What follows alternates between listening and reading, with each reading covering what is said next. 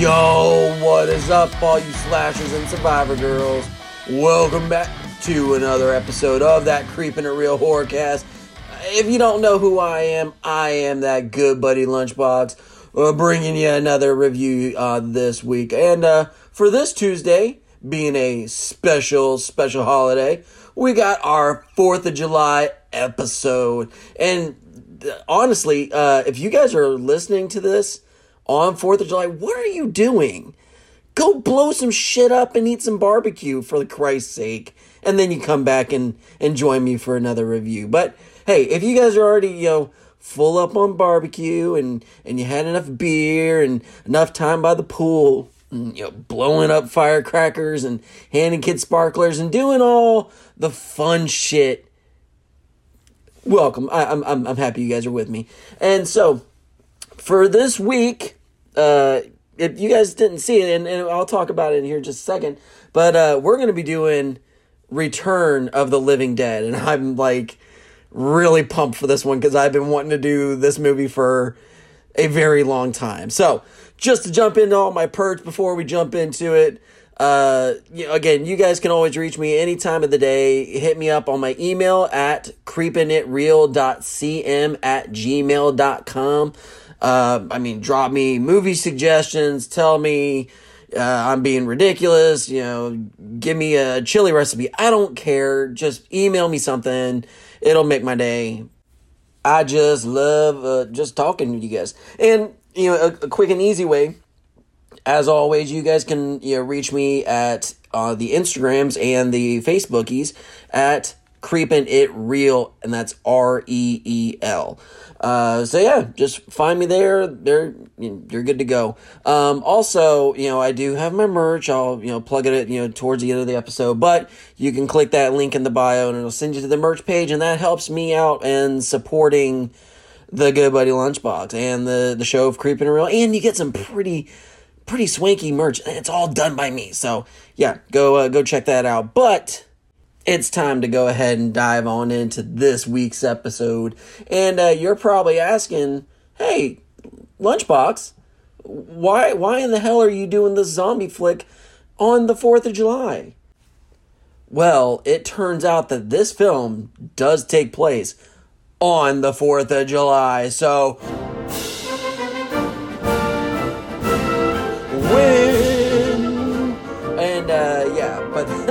so that was the thing is uh, this film it starts off on July third. Uh, at the end of the night, and then it kind of trails off into July fourth. Uh, so it's pretty awesome that that this I for the longest time never even registered that this would have been technically a Fourth of July movie. Uh, I mean, it didn't hit me because uh, at the beginning of the movie, uh, one of the characters, Bert, he's closing up, uh, you know, closing up shop uh, for the night, and he's getting ready to go home, and then Frank, uh, one of the other characters, mentions to him about the, you know, oh, like I'll see you around for the the barbecue tomorrow, and they were just like, so I was like, oh my god, like they are actually going to celebrate Fourth of July. This is fantastic. So yes, we are doing Return of the Living Dead for this week's Fourth of July episode. So let's jump on into the perks for this one, and uh, I'm gonna save the director for last because I feel like I'm gonna have a little bit to talk about on this this homie.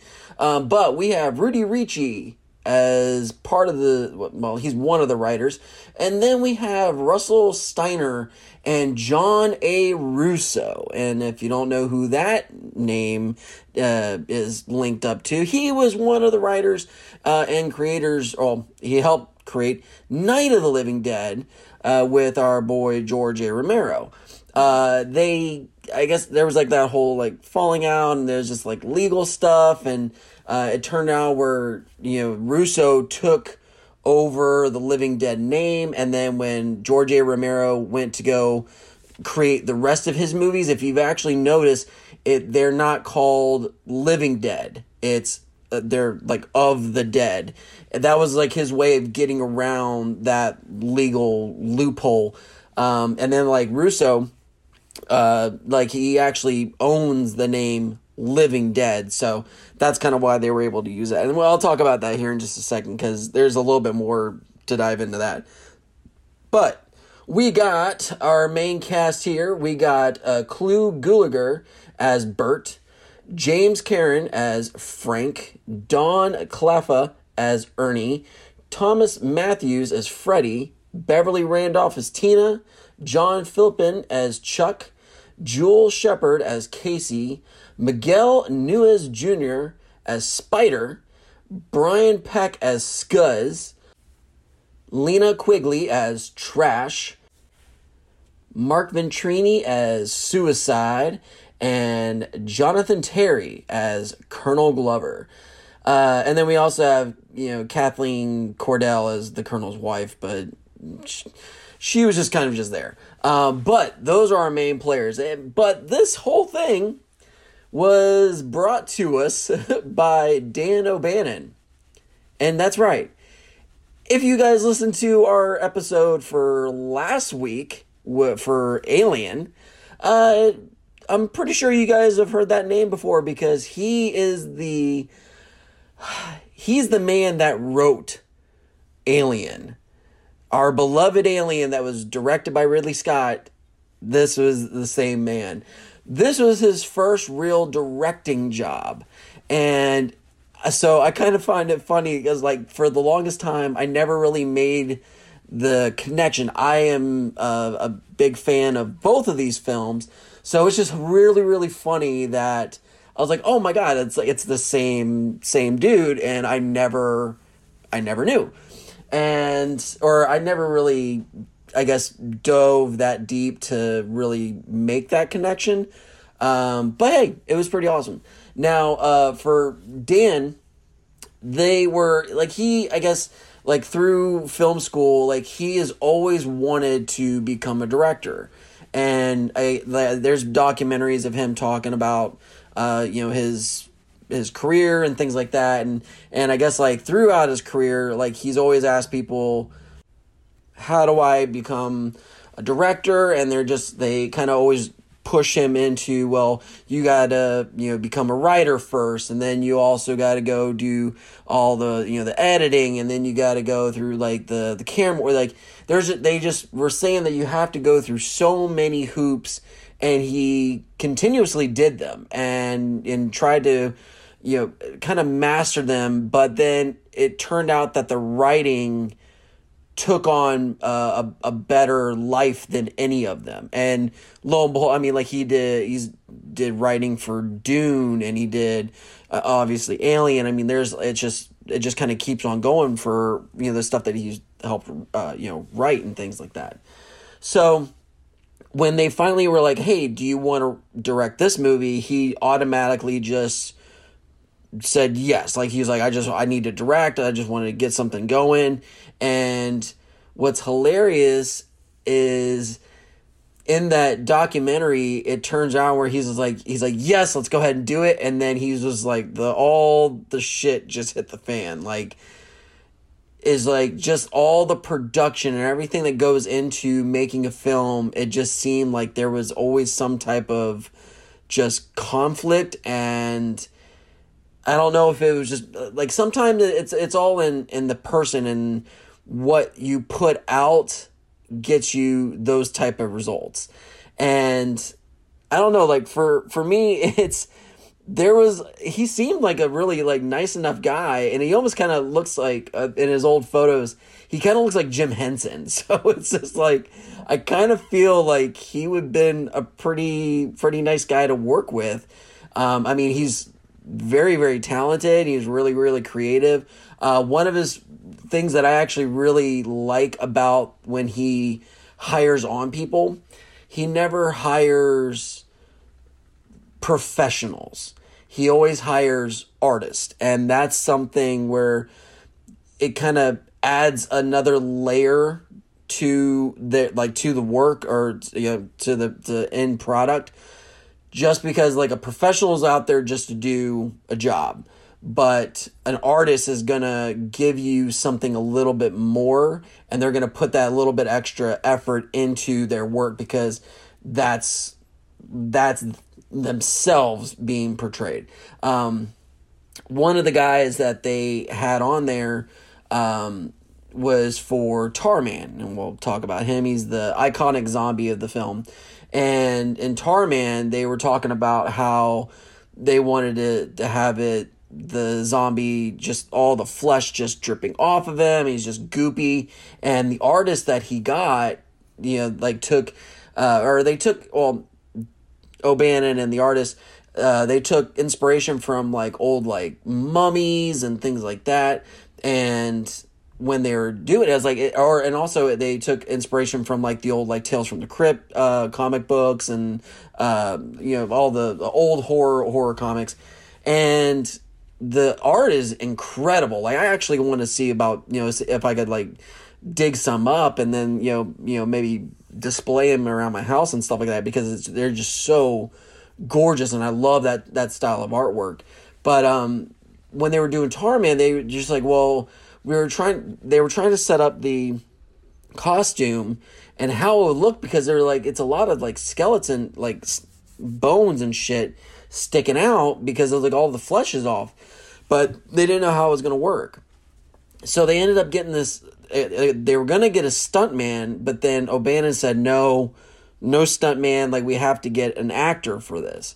And again his reasoning was that an actor is going to be more focused on the craft. A stuntman is going to be more focused on action. Like that's that's all they care about is just you say go and they just move until you say cut.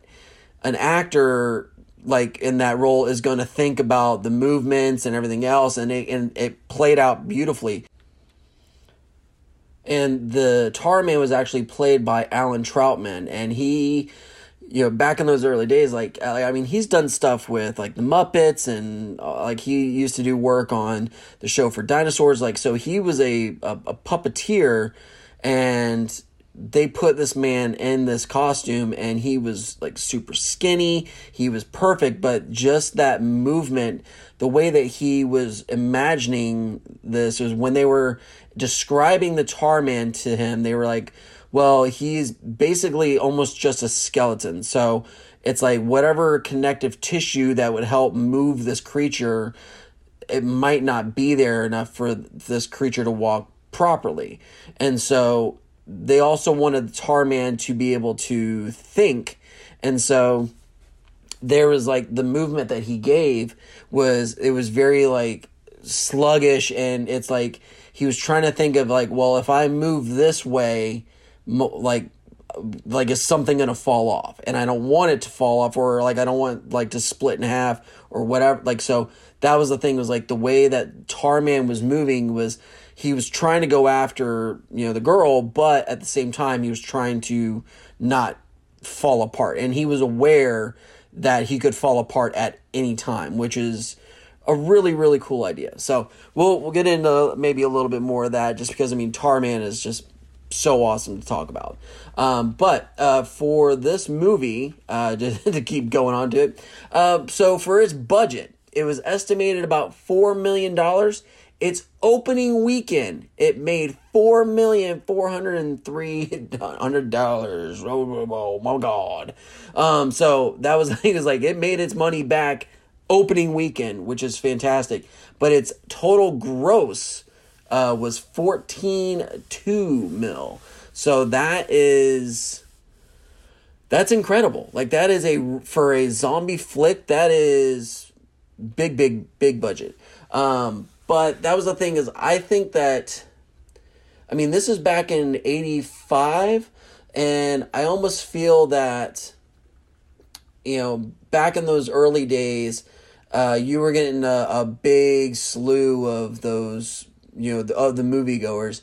Um, nowadays, it's I feel like this movie actually, even though like the based on those numbers, like they made a shit ton of money. However, I almost feel like this movie is more of a cult classic than anything. Um, from any of the conventions that I've gone to, or any you know my friends, and just just people that I engage with, you know, whenever we talk about zombie flicks, you know, this one, it's like you, you say, oh, like Return of Living Dead, you're like, oh my God, like you just kind of get, you get amped up. Like you're just like, man, yeah, like you were just like, totally excited about it. So I almost feel like it almost falls into the same category as like Evil Dead 2 or, uh, you know, th- things like that. Um, it's just, it's, it's more of a cult classic than than just a, a major box office hit, even though it did make a shit ton of money. Uh, so, I, I mean, it, it made almost $10 million back on its budget. So, I mean, he's, he's doing something right. Now, just out of curiosity, um, what was really interesting was, as I mentioned to you, George Romero went off and, you know, obviously he made his own you know his own iconic films, and he had to change the name um, from Living Dead to just of the Dead. And I was looking up the info. So George Romero's Day of the Dead came out the same year and what was funny was that it was uh, my birthday is going to be coming up here in July 21st. You know, happy birthday to me. And uh, uh, during the opening weekend was Day of the Dead, which was fantastic. So I might have to do some type of Romero. I don't know. I'll have to figure out what I'm going to do for my birthday week. Uh, but for the budget, they actually only got 3.5 million estimated for uh, Day of the Dead opening weekend only made 1.7 million and that's US Canada but it grossed a total like of US and Canada it was about 5 million. Um, or they even say it's like the worldwide gross is about 5 mil and I was just like I don't know if like I like I almost feel like those numbers are a little bit lower because I don't I don't know if Return of the Living Dead would what should have made more money like f- compared 14 million to 5 million and I almost feel like Day of the Dead would probably be the better and uh, more well known just because it's got the Romero name on it. Uh, that's really interesting. I'm gonna have to do a little bit more uh, deep dive on that because those numbers don't they don't really feel right to me. But um, but yeah, that was the thing was like so Day of the Dead was made on, or was released the same exact year, and people were getting. Uh, I guess all like the people that were making the films were a little bit sketchy about using the Living Dead name, just because they didn't want the confusion. Uh, knowing that Day of the Dead was going to come up because it's one of those things where it's like you hear, you know, of the dead or, you know, living dead, they might you know go to the wrong movie or or what have you. You don't know what the the moviegoer you know, how dumb they're going to end up being. But at the same time, they wanted to keep keep this in line. Now, uh, John Russo, he uh, like I said was one of the writers and and helped you know create uh, Night of the Living Dead. And when they left, he ended up taking the name and he actually wrote the novelization of Return of the Living Dead that was supposed to literally be the sequel of what would have happened after the farmhouse. Like as things you know go on. And i guess in the book it kind of dies out. Like it just it stays in pittsburgh and then it just fades. Everything kind of goes back to normal. Uh, people start to rebuild and then out of nowhere uh, another chemical spill happens, and then shit, you know, hits the fan again. And I guess like it's got one of those like polarizing reviews. Like some people love it, some people think it's a waste of time. Um, I would love to maybe even see if I could, you know, try and scratch up a, you know, a copy of it just because like that would just be really cool just to own, um, you know, as a as a zombie fan. But that was the thing was having them kind of go through this whole turmoil or just the conflict has just been uh, just an absolute nightmare. And I mean, and, and George Romero tends to go through that stuff all the time. Like for the longest time, you couldn't get uh, Dawn of the Dead on DVD just because of all of the this back and forth between them. Uh, I think it was like on eBay at one point. Like I think uh, the big collectors uh, four disc big ultimate bundle thing. I think it was like running around like eighty to like a hundred dollars at one point. Uh, I'm actually on my computer right now, and I'm seeing.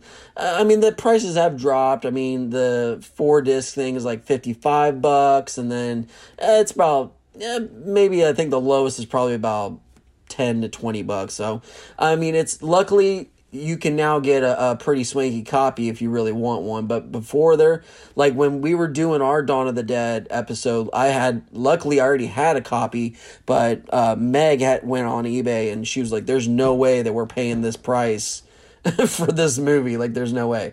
Um, but I was happy to see that uh, Dan O'Bannon ended up jumping onto this film because I think it really added just a good level of campiness, but then uh, at the same time, they really did take into account uh, certain aspects, like realistic aspects. Uh, I guess Tobe Hooper was also going to like he was in line to uh, direct this and you know Texas Chainsaw Massacre guy.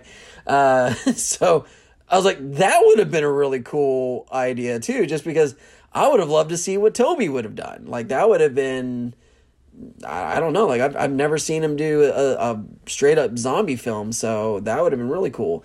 Now, this story was not all of what Russo wrote. Um, they basically took the just the the you know just the meat out of it and just used the the skeleton of the story and then kind of built up around that. Because at first uh, they were reading through the his novel and they just were like okay well this is definitely a more serious dramatic you know, telling of of this version of the story. But O'Bannon was just like you know what? Like let's I don't want to step on the coattails of of Romero so let's make this into more of a comedy um, and there was a like I almost felt like when they when he keeps saying like oh like let's make this into a comedy, I'm thinking like you know slapstick like Dumb and Dumber or you know like uh, something like along the lines of like uh, you know, scary movie. It's like okay, or like you know something like from like Leslie Nielsen or you know Mel Brooks. But for this, it's like there were comical parts in it, but oh, okay, okay. Like for instance, like uh, the character suicide, right? So his big line in the movie. So there, uh, the whole group is in this graveyard, and I'll, I'll explain the the whole scenario. But he's in there, and he is just so pissed off about I don't know, like any like any and everything is now pissed him off to the point where he is just rebelling against the entire world for absolutely nothing.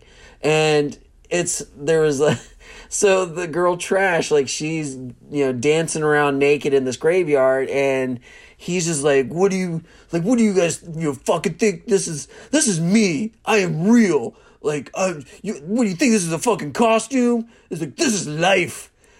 And she's just like, she just doesn't give a shit about what he's saying. She starts to like trying to like dance on him. He's like, "Oh, come on, get the get the fuck out of here! Have some respect for the dead." And it's just like, it's so, it hurts because I've known guys like that, and it's such a like he is just a stereotype of what I guess other people would see punkers as.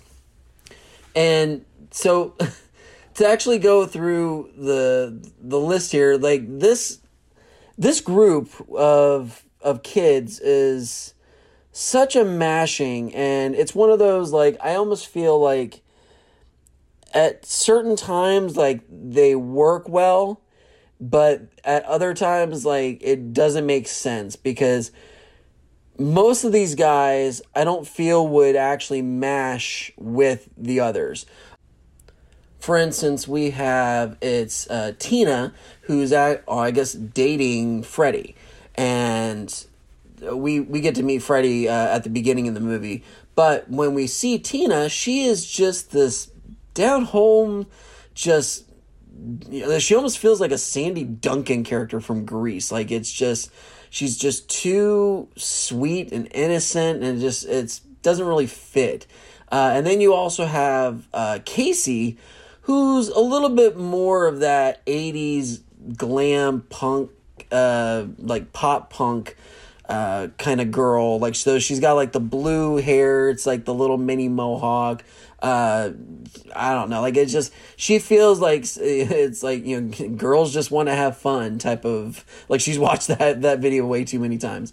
Uh, then you have Chuck, who is also your typical 80s dude like he's got he, he looks like he had a, something out of like a fucking like ska band like or you know it's just he's wearing the suit jacket and he's got like the little tiny little like pencil tie like it's and he's always wearing the sunglasses. His hair's always da- like shaggy right down in his face and it's just it's oh, and he's always walking around with a boom box and anytime like the group needs it like he boom he's he's the music guy.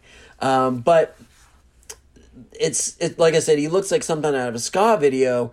And then you have guys like spider right? Well spider big tall dude he's got like you know looks like he's got like the Jheri curl but he's you know looks like you know like he looks like um, a metalhead like he's got like the you know the black jeans on. He's got all the you know just the bracelets and the the headbands and everything. Like it's he looks like a straight up metalhead. Uh, then you have Scuzz, Trash, and Suicide, and they are your straight up punks. Like they like Scuzz has the straight up you know mohawk and he and what's funny is that i guess the guy that they got to do scuzz uh, he was more typecast in other films as the geek. And so when he found out that his friend, uh, it was uh, that's playing Casey, uh, Jewel, when he she was getting hired on for this film, he was like, oh, I, like he went up to his agent. He's like, I need to like I need to get on Return of Living Dead, and they're like, oh, well, they're only looking for punkers and stuff like that. And then when he finally ended up getting it, it was kind of like a big like haha, F you to his agent that, that said that he wouldn't, he would never be able to get it. Um, but that was the thing was, so he shaved his head and colored it orange and he was like, you know, just straight up punker with a mohawk. Uh, and then you have Trash. She, you know, ended up like cutting her hair really short, dyeing it straight red, and then ended up like, I mean, just all of the, again, chains and just tight clothes, uh, the leggings, everything. Like so she and she also did like like face makeup, like so uh, like she made it look like cracks or like veins or something like that on the side of her eyes.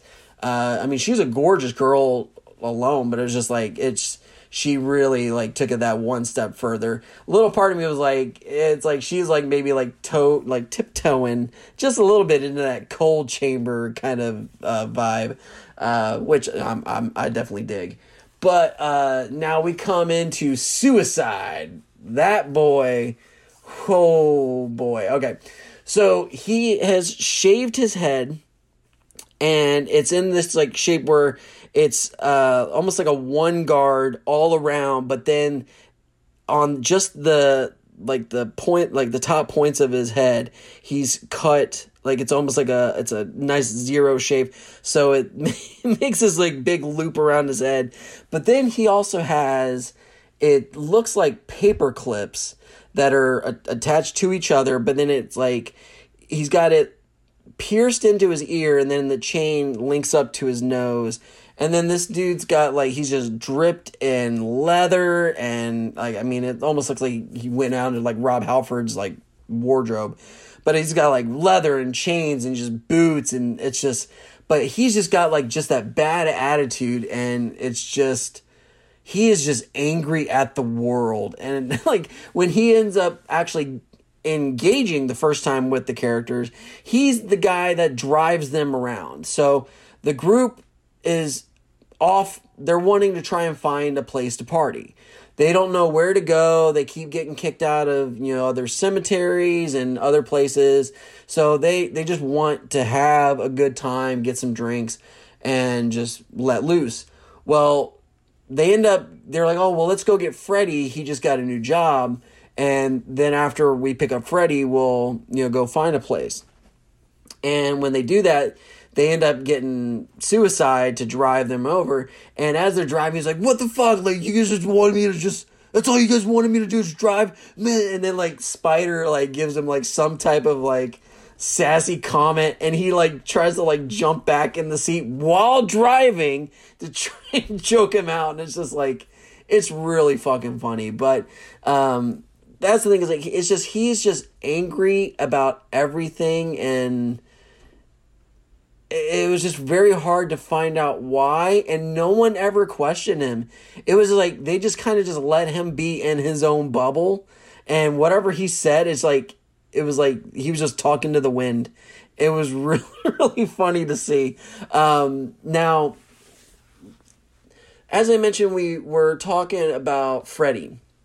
So freddie has just started a new job over at the Uneeda Medical Supplies Company and he is just I guess getting started. Like I mean, he just got the job, and so uh, his the next person in line, is, or you know, for his boss is Frank, and then Bert is the one that actually owns the medical supply. Um, so Frank is the manager, and he tells Bert that okay, well, we're gonna be locking up here in about an hour we'll be out of your way and then I'll see you at the you know the barbecue tomorrow. And again they're giving their their good goodbyes. And so Freddie is again just very green. He doesn't really know and and so he's just kind of just trying to take everything in and and I mean again it's it feels like it's very simple work uh, but at the same time uh, he kind of seems like that dumb kid that's just gonna just you know forget everything so Frank, uh, one of the first thing he, he goes in and he's trying to, you know, go over the order forms and stuff with him and, and let him know, uh, you know, what certain things mean. Like uh, he, the one of the order forms, I think they were saying they wanted a female skeleton with perfect teeth. And so he's going through the different codes and he's like, okay, well, S is for skeleton, F is for female, and then PT is perfect teeth. So it's like if it says F SFPT, skeleton, female. Like so, he's like, okay, that that that's an, you know easy enough. And then they take the skeleton, put it in a box, and then you know pack it up. And he's showing them the proper way. Uh, then he's walking them through, and he shows them all the wheelchairs, all the you know the you know canes, like all the the medical assistant stuff that you know they could they also sell. And then he's like, oh, this is really cool. Uh, a lot of like medical schools and uh, veterinary schools will you know buy the these things. So they have like this rack of of literally half dogs. It's a dog that has been split down the middle and then a piece of plexiglass covers the other side of it so that you could actually see the inside organs.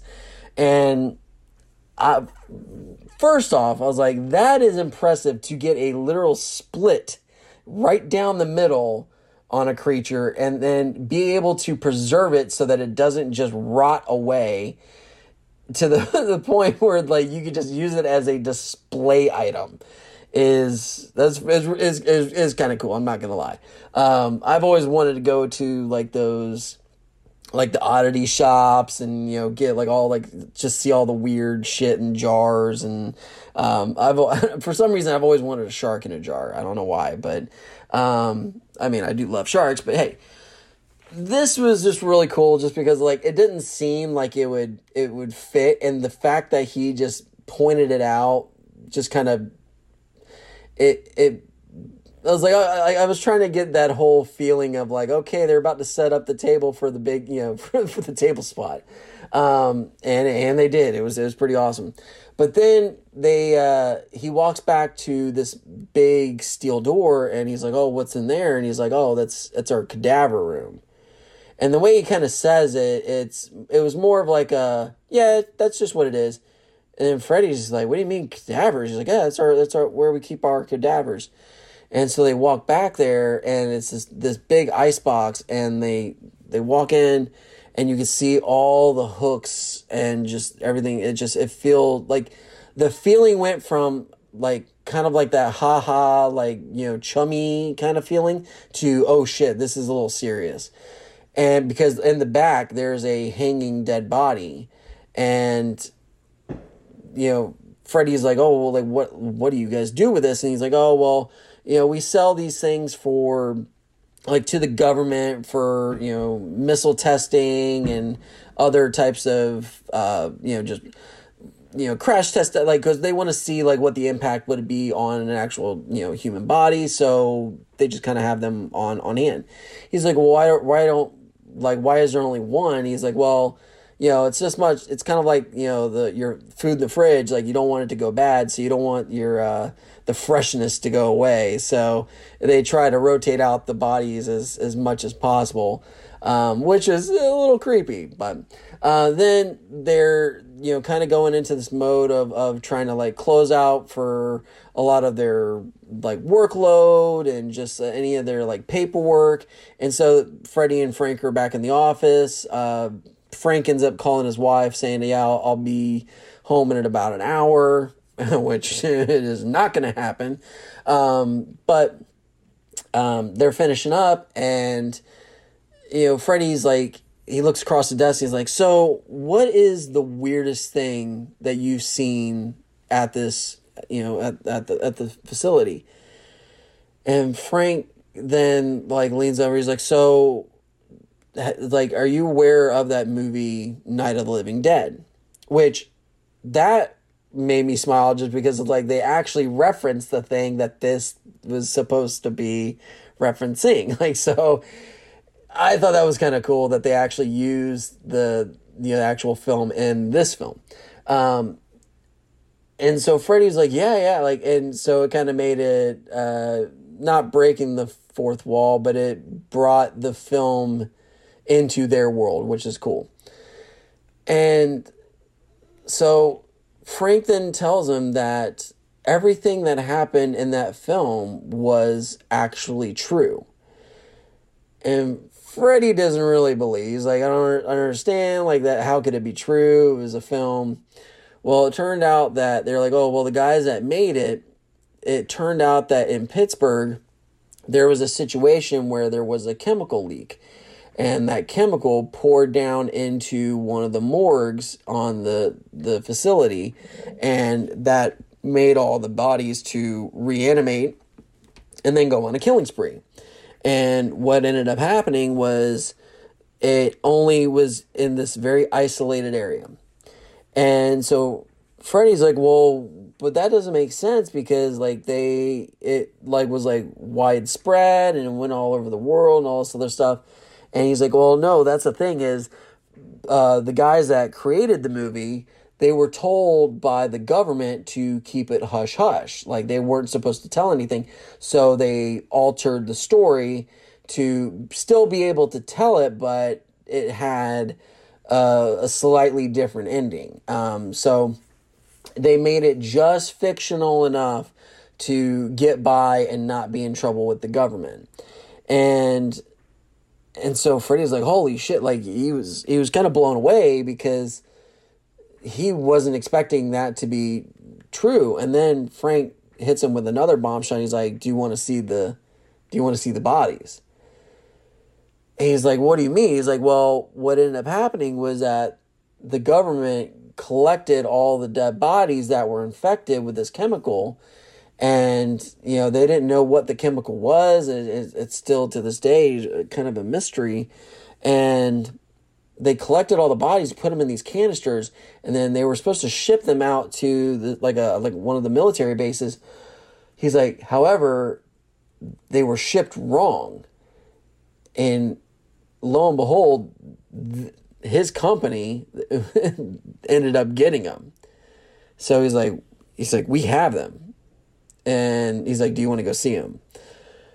So Freddie automatically is like, yeah, like so they rush down to the basement and they they set up the, another gag where uh, Frank is is stepping down. he's like, oh hey, watch that third step. You know, it's it's a little weak. So okay, that's another table table spot they're about to set up, and so they get down there, and lo and behold, there's all these cans, big ass cans, just sitting down there, and they got the the government like if you know lost, please call yada yada yada, and Freddy's just dumbfounded. He, he has no idea what to say, and then they open up the canister, and there is a dead face just a zombie face just staring up at you. I mean, it's got its eyes closed, but I mean, it's just looking straight up, and it looks so good. Um, one of the things that I do love about this is that they did take into account what dead bodies would normally be like if, if they were rotting in different ways. Um, like I said, the artist and, and Dan O'Bannon, they took into account for like I said they they took a lot of references from like actual mummies they took in references from cadaver work and then they t- went into their makeup with the makeup team and they tried to recreate a lot of that for me I felt that was probably some of the my favorite like earlier like zombie work because if you look back to like let's say you know Dawn of the Dead garbage makeup. It's literally just blue paint. Even though Tom Savini did fantastic work when it came to like the actual like gore aspect of it, that stuff I'm not. I'm talking about the actual zombie look. I've always hated just that blue paint. Like it's just it never never worked for me. Um, but then when you got into like the like later works, when you came into like Day of the Dead, yeah, they actually like amped it up a little bit. You know, with uh, Greg Nicotero and um, you know and his crew. You know, I believe that was like the KNB guys before they actually got into KNB. Uh, but they get they actually put in a little bit extra work on their zombie look and it's fantastic. And I mean, and that actually goes into like Walking Dead. Walking Dead is probably like some of the absolute best uh, when it comes to that that zombie, like that natural zombie look. Um, I mean, it's just it's grotesque and it's just it's and it's just it's damn good. Uh, but then you also have uh, I will say that George Romero's Land of the Dead is also fantastic when it comes to that zombie look. However, that is the uh, you know it's it's a lot later in, in, in the film. I'm talking about like that L that 80s and uh, oh and also if you guys hear any booms in the background, yeah, I got fireworks blowing up, behind me. So yeah, it's uh yeah, good luck with that. But um so the zombie makeup is fantastic. They even like they try to do that thing where you know some of the the zombie extras would you know be more grotesque than others and then some look like they were literally just just fresh out the box like they no no damage no rotting no nothing any of that well it turns out that when frank goes down uh, to show freddy this canister. He's telling him the story, and Freddy goes, "Oh, well, those things can't leak." He's like, "Oh no, these things are built solid." And then he smacks it, and then out of nowhere, a leak just just bursts out, and then all this gas just starts to escape, and it's starting to suffocate the room. And as it's doing that, it's it's releasing what's inside and it's almost like it's a cryo tube. Uh, if it if that makes any sense, yeah, it's like a, it's a cryo tube, and then as it's expelling all that gas, it's melting what's inside, and this is the opening to the film, which is fantastic. So the like I mean it goes right into the title card right after this, but it's like you're seeing the zombie literally just melt on the inside and like all the flesh and everything. It's just it's so goddamn good. It's uh, it's almost like you're watching like you have like an ice cream. You like you like the ones that you get like a dairy queen and it's just got like the the cho- like the hard chocolate coating over it. And you just let it sit out in the sun and then you can just see the chocolate melt away and then you can see all the ice cream underneath and then it just kind of just keeps melting. That's that's kind of how i felt. Or uh, if you want to go back to a movie thing it's like you got you know um, raiders of the lost ark. It's like once they actually uh, open the ark and it's just that whole melty scene. Yeah, that's kind of what I got out of it. Um, I like my ice cream analogy better, but um, so we get into the the whole opening, and right after Frank and Freddy kind of wake up from their little nap time after the the gas is expelled, um, it turns out that the zombie that was inside the canister has now gone. Um, the thing that kills me about that scene is why didn't Tarman show up? Like, where did he go? Um, it was just like he just kind of like left the canister, and they Frank and Freddy thought that the zombie just melted. Which again, as an audience member, you're like, okay, well, we just literally saw it melt, so that would be the explanation, and then you don't say anything else. Well, they're you know the the guys are coughing up a storm, freaking out, and then they end up they they go back upstairs, and then out of nowhere they're they're trying to spray like deodorant and like uh you know like Lysol and stuff like that because the smell is just so they're like oh I think it's in my nose like it's just everywhere like that's a horrible horrible smell. And then all of a sudden they start hearing a dog barking. And Freddy's like, oh, I think it's back this way. They walk back and they see one of the half dogs laying on the ground. Like it's, it fell off the top of the shelf and is laying on the ground.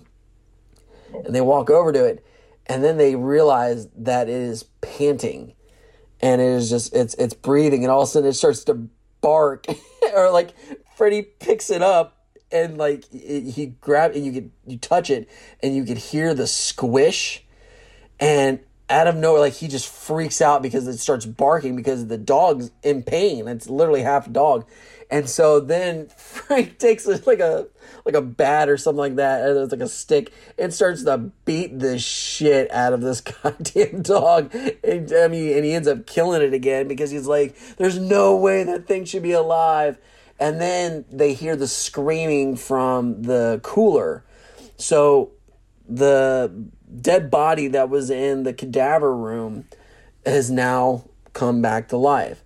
So the chemical that like it went through like as it expelled from the the main canister, it went up into the air vents and went out like it was just all over the building. So everything that was dead or could you know could have been alive at one time is now reanimated. And there was I think yeah, the cadaver, the the yellow man is what they called him. Uh, the cadaver is awesome. Like it's just a, a cool image where he is literally on a hook and they he gets off and he's walking around. Uh, the half dogs again, super sick. Love it. Uh, can't get enough of it. But the thing that I really, really appreciated out of everything in that scene was as the guys are freaking out, trying to figure out what to do, uh, they walk by this display of a butterfly like exhibit.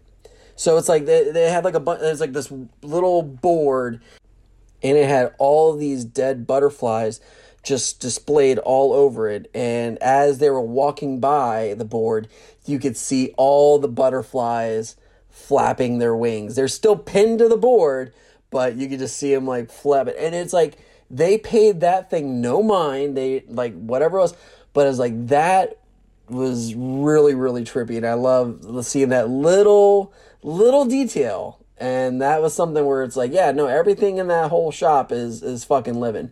Um, you know, on the flip side of that, even though it was bringing back everything from the dead, it was actually slowly killing our guys, Frank and Freddy. Now, they are panicking and they don't know what to do with with anything, and so uh, they realize that okay, well the cadaver is now alive. Uh, Frank is like shit. Like I, we are we are screwed, and if we don't take care of this now, uh, we need to clean up all this mess and you know just kind of pretend like nothing ever happened, and they finally come into the terms that they have to finally get this thing squared away. And so they're like, well, back in the Night of the Living Dead movie, they say that you have to destroy the brain in order to stop the zombie. So Frank tells Freddy, okay, you open up the the cadaver door, let that thing out, and then we'll take care of it. Well, they let it out, and, or actually, they get they get too scared. They actually end up going and calling Bert. Bert shows up, and then that's when they go into this whole thing of like, okay, we're gonna get this shit going. So they open up the door, and the cat, the cadaver, runs out and uh, tackles Bert, and then like it almost bites him. Like it gets really, really close to it, and then they they pull the cadaver off, lay it on the ground, and then Bert takes a like a just a big ass pick and then stabs right in the head. The funny thing is, is that it does not die. It's just screaming. It's got something in it in the back of its head, but it will not die. It's still like flailing around and it can get up. And then Bert's like, "All right, screw this. Like, let's let's just get this thing, you know, done and over with." So he goes and gets a hacksaw and starts to cut this goddamn zombie's head off, and then the body just stands right up and starts walking around, knocking shit off of shelves and knocking shelves over.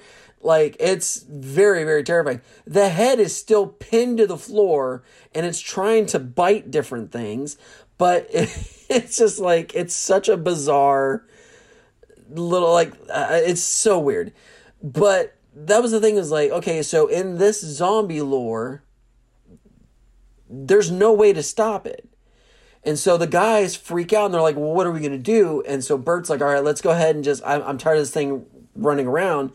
So he ends up, they, or they grab it and they cut all the limbs off and they, they basically dissect the zombie and bag it up. Well, then they, uh, Bert has the idea, like he's got a, a buddy that works up the street at the, uh, it's like the cemetery or like the morgue. And, uh, he's got a, a crematorium on his property. So he's like, "Oh, I've known this guy for like 25 years. Maybe he'll he'll help us out, but we have to try and keep this thing hush hush." So he ends up going over to his buddy Ernie, uh, who had the you know works at the morgue, and he asks him like, "Oh, like you know, we've known each other for like 25 years. Can you? I need this is like really really big. I really need your help. Can you know you assist us?" And Ernie's like, yeah, yeah, like that's fine. He's like, okay, well, you know, since you said yeah, like let me bring in my guys and bring in our stuff. So they bring in this big like table filled with all these garbage bags, and the bags are moving. he's like, what the hell are these? And he's like, oh, they're uh, they're uh, rabid weasels.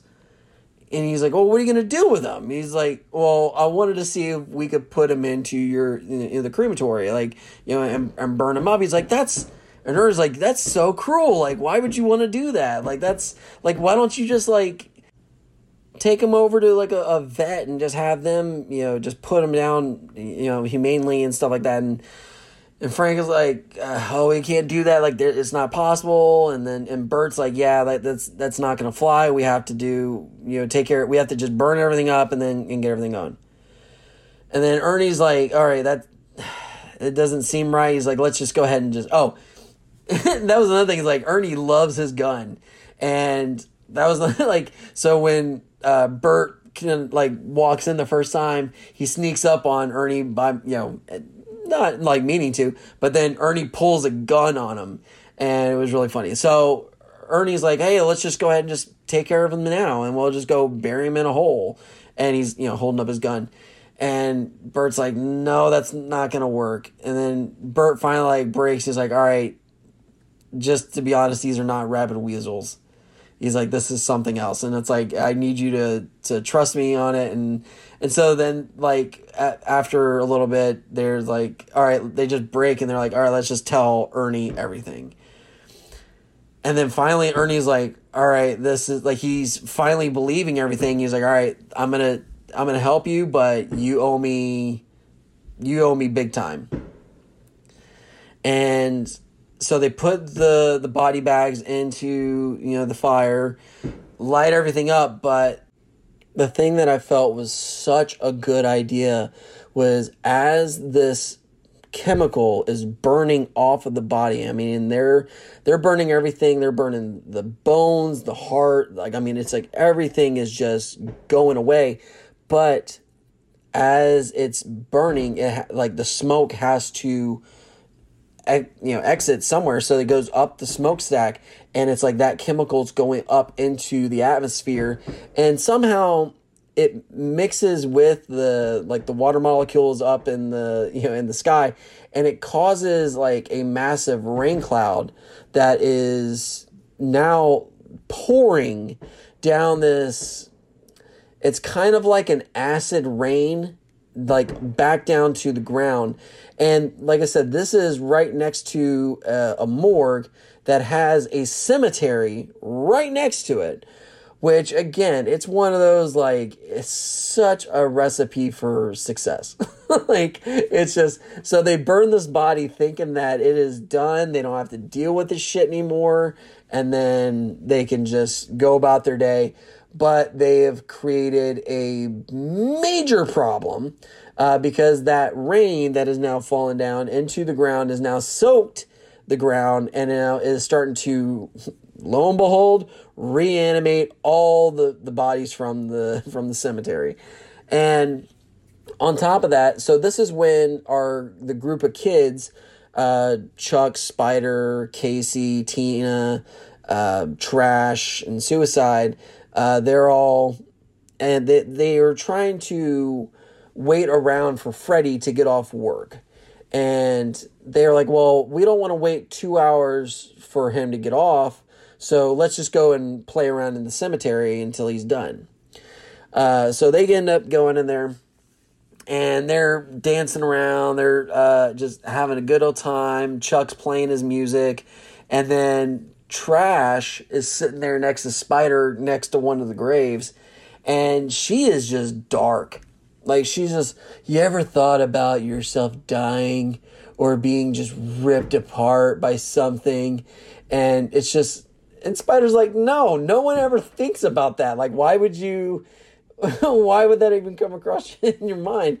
And she's just like, I think about it all the time. And it's just like, I don't, I, I the funny thing is, is like, I've known people like that, that have tried to just be dark and brooding and just, just so epic in their just torment of life that it, it just becomes like super comical because it's like, dude, I know your parents and they love the shit out of you.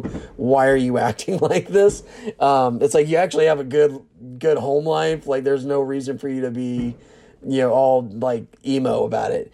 Um, but then she ends up getting this idea where she's just like she's like, oh, I just want to I just want these things just to come across my body and just rip me apart. And like she tears off her, her shirt, showing her fantastic boobies, by the way. And then she ends up, you know, stripping down, and uh, Chuck and them are like, "Oh, look, Trash is getting naked again," which I was like, okay, so that's like that's not the first time that this girl has done this.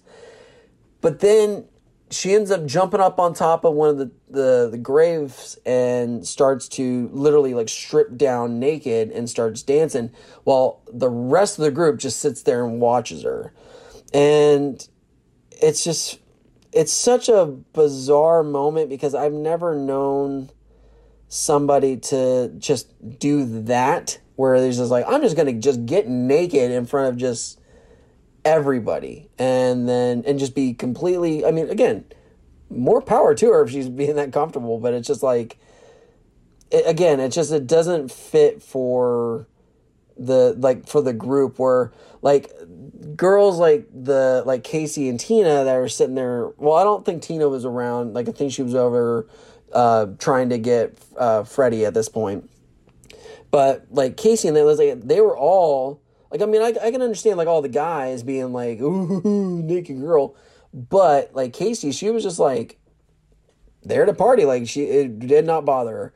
So um, I don't know. It was just the fact that she. I mean, I'm assuming Trash has done this many, many times before, so it's almost like okay, old news type of thing. But uh, yeah, no, it was it was watching this for the first time.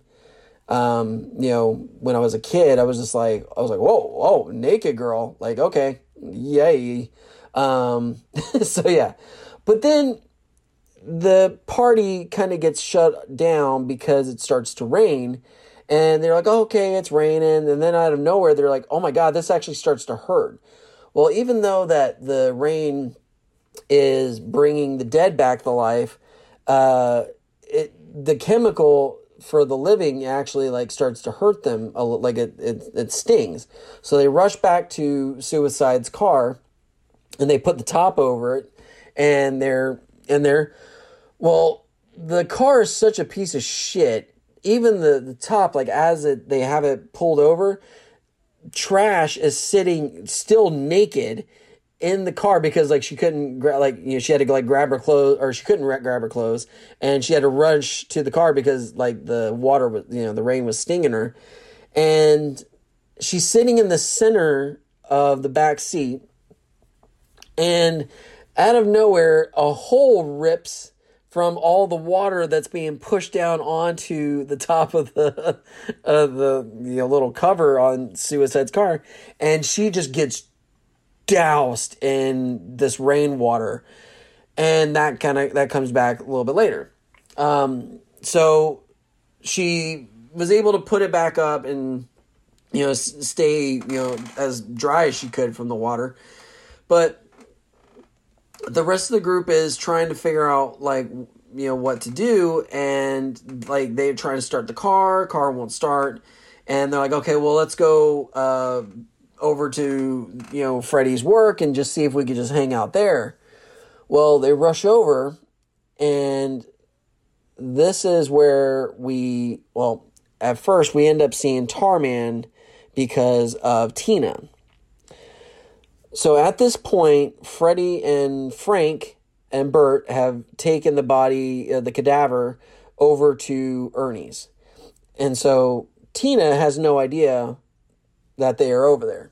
So she goes over to the medical center and she's walking around and she ends up going down into the basement thinking that Freddy's down there. Well, out of nowhere, she you know, reaches the bottom, and then the tar man comes walking right on out and does that classic brains. And it's just like, it's so creepy. It's just, I like absolutely love the tar man. It's one of my, like, next to the, the, the zombie fighting shark. like, he's one of my favorites. Uh, like, that's the thing is, scares the shit out of her and he automatically starts to like you know kind of shuffle and he's just like it's just the way he walks is just absolutely incredible but she freaks out tries to rush up the stairs and then lo and behold hits that third step that Frank told Freddy about and she falls right through it falls right on down back down to the floor and Tarman kind of shuffles his way back around the stairs um, and then she is actually able to get around him and then goes back up the stairs and then and leaves. Well, uh, a little bit later, the rest of the group they all barge in, and she's uh, they're they're trying to find Freddy and they're they're doing the the same gimmicky thing. Well, then they all go down into the you know in down into the basement and they open up the door. Tarman lunges out, grabs Suicide by the head, and then bites him right on his melon. And then they fall down into the basement, and then Suicide's dead. Like he's the first one to die out of the group. The rest of the group is absolutely freaking out. Tarman starts to come up out of you know after him, and they shut the the basement door and then lock it. Um, and then that was the thing was like as this movie goes on, it becomes a thing of the group is trying to survive in the medical center, and then Ernie, Bert, Frank, and Freddy are trying to survive in the the you know the the morgues, uh, the cemetery area, and it's funny because like Bert and Ernie start to realize what has actually happened. Like they thought that they stopped the first one and that was it, but then they caused a major problem. Um, and you could just see like as the zombies are starting to rise up out of the grave, you could hear the screaming and you could hear uh, just all the, the yelling for brains and things like that. And, and that's another thing that I thought was really interesting is that this is where I feel the start of the whole zombie wanting brains gimmick started from. And every George Romero movie, they never actually want the brains. They just want to just kill, they just want to eat, they just want to feed. They don't care what they're going after as long as it's like a fleshy thing. So for them, like the zombies to actually that's that's all they want is brains is re- like is is an interesting little gimmick. Um, and that was something where they one of the zombies uh, or a bunch of the zombies broke in, and one of them falls into the little morgue area, and it turns out that it's literally just half a woman. And it's just a rotting corpse that you know came out of the grave and it's just she literally split in half. And so they finally board up everything and then ernie stakes her in the back and then picks her up and then takes her to one of like the little you know embalming tables and then he ties her up to the table but another thing that was really bizarre and I was not ready for it right off the bat was the fact that the zombies could talk and think. I know that they were when they were talking about the initial idea for Tarman that they wanted him to be able to think and process uh, you know different things but so the lady zombie that they had on the embalming table after they tied her up Ernie leans over and he's like, he's like, you can understand me, can't you? And she's like, yes. And he's like, well, why, why are you, you know, after that? She's like, your brains. He's like, well, what does the, the brains got to do with it? And she's like, it stops the pain, the pain of being dead. And it's just like, okay, so the zombies need to eat our brains so that it it kind of numbs the pain. So our brains are basically their Advil. It's just like it's the, that that just made me laugh. I was like, so when they rose out of the, the ground, it's like that was like their first thing is like I need living brains to stop feeling the pain of death. Huh. Okay. So it was funny that they they took that route as far as and again that they kind of set up a lore that has been used forever now. I mean there's there's tons and tons of a zombie, you know, gimmicks out there that that deal with the whole, you know, just wanting your brains. And that I thought was a really cool little little tidbit. So not only can the zombies not die in this, but they also need to eat us to numb their pain. Along with being able to think and strategize. That was another little thing that was really cool. So they would do this thing where um, after the zombies came out of the ground, uh, there was a couple of uh, paramedics that were called in by Ernie because Frank and Freddie were now falling ill and they had to, you know, they they just needed to get them, you know, to a hospital. So the paramedics show up and they're actually looking at they're all they're, they're testing Frank and Freddie and they're just kind of dumbfounded. They don't know what what to do because they're like, well, your temperature is at 70, which is room temperature, uh, which is not good. And then turn around, uh, you don't have a pulse uh, like they've they checked multiple times. They they double checked, and both of them have no pulse. Uh, they can see that there's like like blood bruising on their back where it's like the blood is not is kind of stopped um like circulating. And like and, it, and it causes the bruising. And they don't know what's going on because they're like technically you should be dead. And you guys are like and they're talking to them. Like they're like Frank and Freddie are actually talking back to him and having a conversation with him.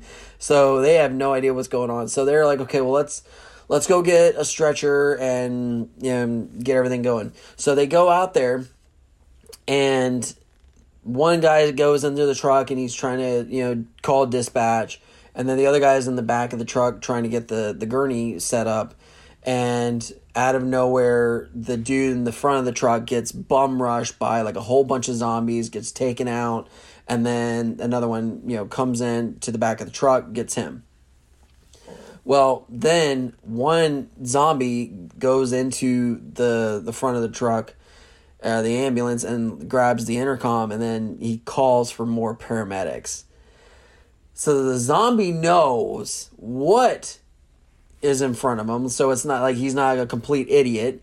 Like he actually understands, like, okay, this is an ambulance, he's a paramedic, and I need more of them. And so the dispatch sends out more paramedics. like there's no reasoning. It's just like send more paramedics. Okay, like you got it there, Chuff. And then uh so I thought that was really cool because that that's they did that multiple times in this movie. Um so they actually kill the, the first paramedics.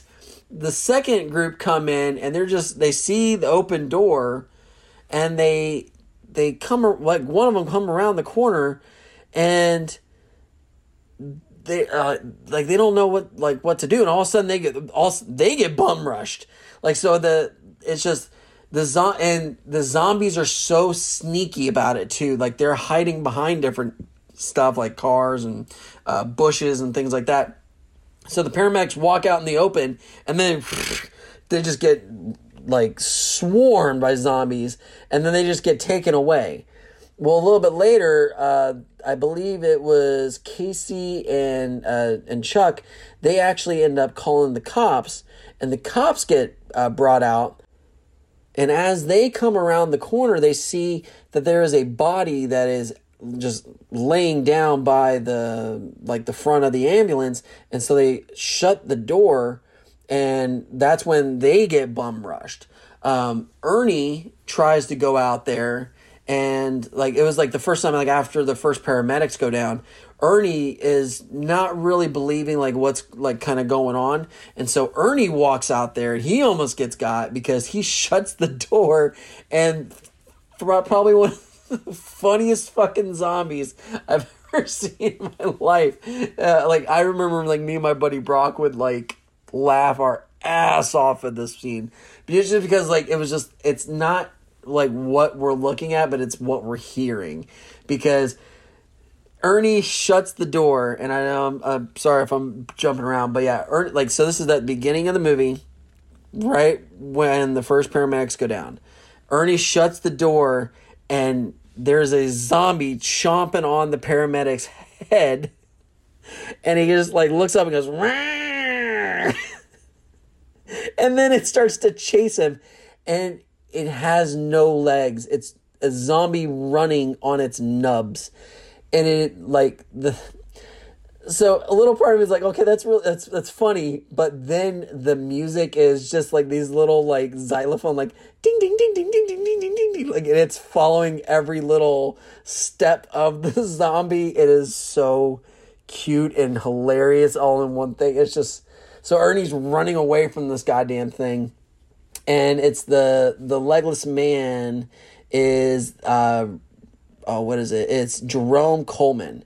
And Jerome Coleman has been in, you know, he's been in other like horror movies, like uh, most most amputees and things like that. Like they tend to get horror movie work because you know, it's like, okay, well, if they need someone that, you know, has a missing arm or something like that, it's a lot easier for them, like in, in, a zombie movie, especially to actually use, you know, people like that.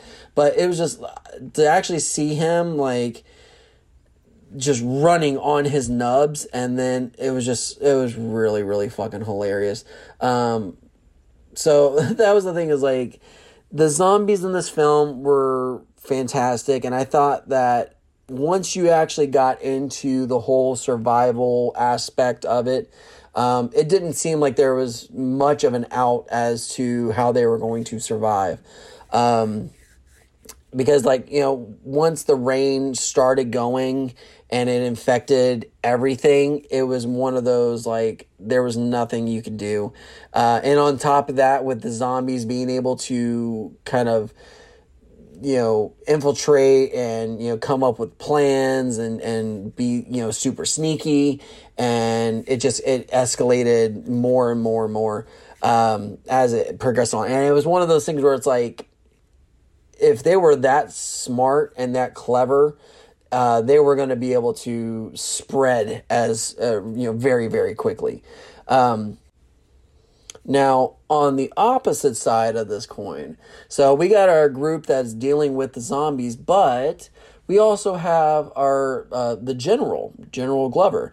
He uh, has been working on this case, trying to find the canisters for. I believe they said it was about fifteen to twenty years. Uh, they just he they had the mess up and they got shipped out to the wrong address but they could never find out where they were actually shipped off to because the whole thing was supposed to be hush hush and so there's no, not supposed to be really like any paper trail or anything like that but i kind of feel like they would know where something was like shipped off to if you know i don't know. But it was uh that was something where they they they they kind of had the the mess up and so uh, you know, Colonel Glover was like, again, he's on the job. Uh, he actually has at his uh, home, it's this whole big device that allows him to be contacted 24 7 by any government official and it allows him to contact anybody that he needs to uh, you know just so that they can make sure that this thing gets you know taken care of you know nice and easy and lo and behold, after you know the group is starting to kind of be like, okay, well, yeah, we've screwed up. It's like they wanted to try and call paramedics, and that failed, and then they ended up trying to call the police, and that failed, and then now it's like. Okay, we got we got to call the government. We got to call like the number on the side of the canister and just let them know that we found something. Well, they end up calling Colonel Glover, and this is like late at night and so he answers the phone and he's like half asleep and then finally it kind of is like oh oh you found the canisters and he's asking him like all the questions like why haven't you called us before and he's like oh well uh, bert is you know telling him like well we didn't want to get in trouble like we just you know we just figure we just keep them you know safe and you know now they've they've expelled and you know things are starting to you know kind of go right and so Glover's like, okay, that's fine. Like, we'll take care of it. We have you know this uh, plan in place for you know this type of situation. So I'll go ahead and, and infiltrate my men, and, and we'll get we'll get down there. Bert's like, okay, great. Like, this is fantastic. Well, the whole plan is to set off a goddamn nuke. so Glover ends up calling his his team and gives them the codes, and they fucking shoot off a rocket to Kansas, and that was the yeah. But it was just funny because you could hear the whistle, and Bert and, uh, and the whole group were like, "Oh, you, you hear that? What's going on?" And then that's when the the bomb goes off, and it's supposed to destroy any you know any life that's in that that area. And uh, one of the the scenes that actually felt really. Um, like like the funny started to to leave the room type of thing was so Freddy is like he's laying on the ground and Tina's you know kind of trying to like comfort him and she's got her arms around him and and he's talking to her and and I guess like the rigor mortis is starting to like creep in because every time like he like moves just a little bit his body just goes into just this ultra pain. Well, out of nowhere, he decides like, oh, you know what? Like the, only thing that actually would you know make me feel much better is your brains. And he's like lunges at her. And for the longest time he has been immobile. Like he cannot move. And then out of nowhere he's just like up running around chasing her down. And then uh, i believe it, it's yeah tina burt and i believe spider and Ernie are in this group, and then like Spider and Ernie, or no, Spider, Spider and Burt go down into the basement. That's when they're they're trying to make the phone call. And Ernie goes back up, um, and they're they're back in the morgue uh, with uh, Frank and Freddie, and then that's when uh, Freddie starts to like chase him around. Well, Frank sees what's happening, and so he can't deal with it. So he goes down to the crematorium and throws himself in the fire, which is really, really dark. But then Ernie ends up taking a bottle of like acid and throws it in the face of Freddy. And it burns his eyes, and it's like, you know, it basically blinds him and like seals his, you know, his face shut. And so Freddy can't see anything. He's like, you know, script, you know, trying to like feel around and he can't, you know, see anything. And then Ernie takes Tina up into the attic. Like that was kind of like the, the you know just the fail safe. Like that's just where they could just go and hide out um, until help arrives. You know, it's just kind of like the last resort type of thing. So he takes Tina up there and he's got his gun. And at first you think that okay he's going to use the gun on Freddy but then you start to realize that he's going to shoot Tina. And then probably himself.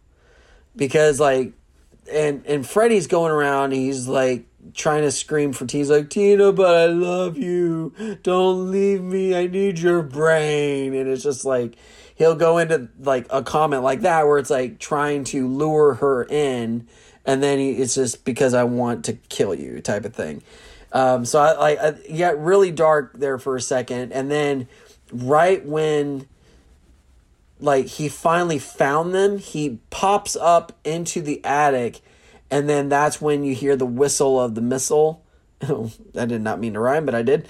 Uh, so you hear the, the, the missile come down, and then the the the frame freezes, and that's when the bomb was supposed to hit, and it was it was one of those things where it's like, wow, that's actually really kind of bleak and dark. It's like there was just absolutely no no out for them. But at the same time, it caused an even bigger problem because yeah, they destroyed all these zombies and burnt them up, but it caused the chemical to release from their bodies going back into the air, causing a wider spread of that toxic rain that spread it like so it just caused that whole thing. Now this like I said this thing started on July 3rd and it escalated so when the bomb hit it was July 4th and that's when all the chaos actually dropped down. So I don't know. Like I just thought that was a that was a, that was a nice little thing. I like that. Um, but yeah, it was one of those like you couldn't get around just that rain. Like it was just once the gas was expelled and uh, even like when when Frank got into the little crematorium and you know burnt himself up and like again the smoke ra- raised up again and it's like he just kind of just escalated the problem even more um, so yeah, i thought that was that was kind of neat uh, one of the other you know cool little zombies that uh that we saw was trash so she was running around the graveyard. Um, you know, it was raining. She ends up falling into a puddle and she looks up, and out of nowhere, a bunch of zombies attack her and literally do exactly what she was talking about where she wanted things to rip her apart and you know all that stuff that she was talking about that was dark. But it was funny because like she didn't seem to have that face of like oh yeah no this is what i want. Like it was a oh no this is happening to me type of, of thing. And then a little bit later, uh, I believe it was one of the, uh, oh no, it was this uh, homeless man. This homeless man is walking around, you know, putting cans in his basket, and off in the distance you see this, you know, sh- shadow of a figure, and then slowly she starts coming into play, you know, frame, and you can see it's just this naked girl walking up towards this you know homeless man, and but the thing is like she is completely all white, like so they they took her look for a zombie into a completely just a weird direction. Like it doesn't really net like make sense. I would just like you know made her like bloody, you know, put like bite marks on her and stuff like that. Like made her make her face look all you know contorted or whatever. But it's like she looked more of like a vampire than she did a zombie. Um, again, sweet being naked, but like it just didn't it was a, it was a little weird. so and then like right at the end of the movie, just before the missile hit, they do the last shot of her full body naked, just sitting there with all the rest of the zombies, and then it just boom, just everything blew up. Um, now something else that I I kind of hate that I failed to mention this early on uh, was uh, I'm pretty sure you guys actually know uh, who or where Miguel Nunez Jr. is uh, very well known for. So, literally, in that same year, in 1985, so we had Return of the Living Dead, but just before that, we got him showing up in Friday the 13th, A New Beginning as Demon. And he's basically the same goddamn character. Like, I don't know, like what if he just kind of jumped from one movie to a next or what. But it's like he was still that just that punk, just Jheri curl looking dude. But it's like it was just funny that they were basically the same character. Um, but Spider was really cool in this film just because he was very proactive and tried to like you know be the survivor which is really like so it wasn't like most of the other kids where you just kind of felt like okay yeah they're just gonna be fodder. Um, spider actually felt like he he could actually survive in this and work with bert and ernie and stuff like that which really makes me it's funny that i just said that because i never realized that it was bert and ernie Oh my God. Okay, Dan O'Bannon, what are you doing? Um, so yeah, that's my uh, my take on this thing. Uh, let's go ahead and wrap this uh, this goodie all up. And that way we can get you guys back to your day. Um, so yeah, uh, for this film, this thing is a four. I absolutely love it. It's it's one of my absolute favorite like zombie films.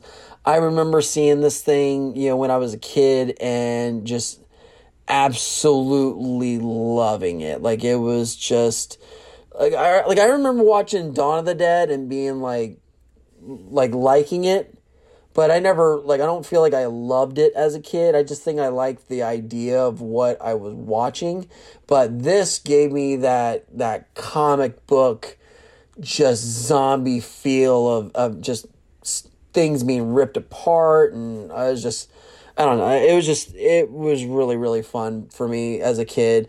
And then like I said watching the, you know, legless zombie or like it's just it, it just it brings joy to my heart. Um but yeah, it's it's one of those films that's just so iconic and I am actually really happy that it does have a cult following as much as it does.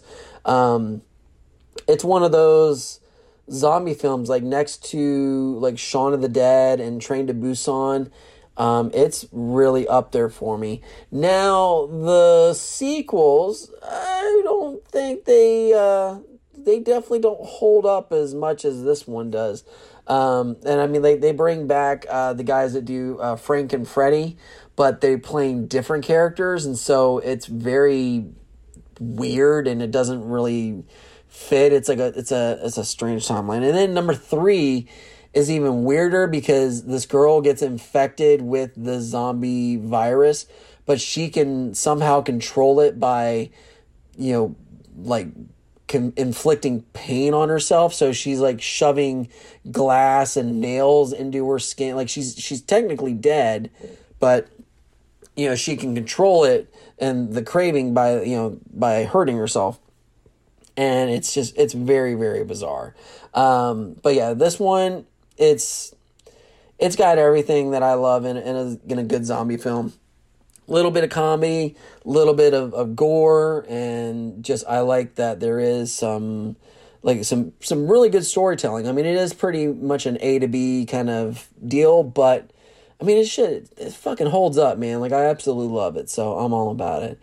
Um, but yeah, so that is Return of the Living Dead. I'm happy I finally did it, and I'm happy that I did it for our Fourth of July. So uh, again, um, I always want to hear from you guys. Please, please hit me up whenever you guys want. Hit me up on my emails at creepingitreal.cm at gmail.com, Instagram and Facebook's at creepinitreel. And again, you can hit me up anytime, DM me, drop me a movie suggestion on what you guys want me to do. Um, now, uh, also, like I mentioned, I got my merch. That is a huge way to actually support the channel for me. Uh, I do all the artwork and I try to make the artwork more of stuff that like I would wear on a t-shirt that's not like plastered with like Creepin Reel, but it's on there too. So I hope you guys could you know find a design you guys like. Um, there are tons of different garments. Like you can get shirts, sweaters, hoodies. Uh, I think you can get like some kids stuff, which is really neat. Uh, there's dresses. You could even do uh, hats, book bags, tote bag. Like I mean, there's just like end all be all. You just find a design you like. And then boom, slap it on whatever you want. So, which is really cool. And the quality is always really good too. So, I mean, I uh, usually get my cell phone cases from Redbubble, and those things are like hold up incredible. Like I mean, it's just it, it's like I don't think I've ever gotten another cell phone case from them. So I highly recommend it. And again, that helps support me. Um, also, I mean, anytime like you guys can you know like, share, and subscribe. Um, again, it helps me out as well. So whatever podcast player you're on, hit that subscribe button, and then uh, boom, drop me a little review. That'd be most most gracious. Love it. Um, but yeah, so I hope you guys had a uh, a great Fourth of July. Please be safe. Don't blow your goddamn hands off. Like, don't do that. just just be be safe with the sparklers out there, guys. So I will definitely see you guys next week for another review. So uh, go have a cold one for me, and uh, always go have a tasty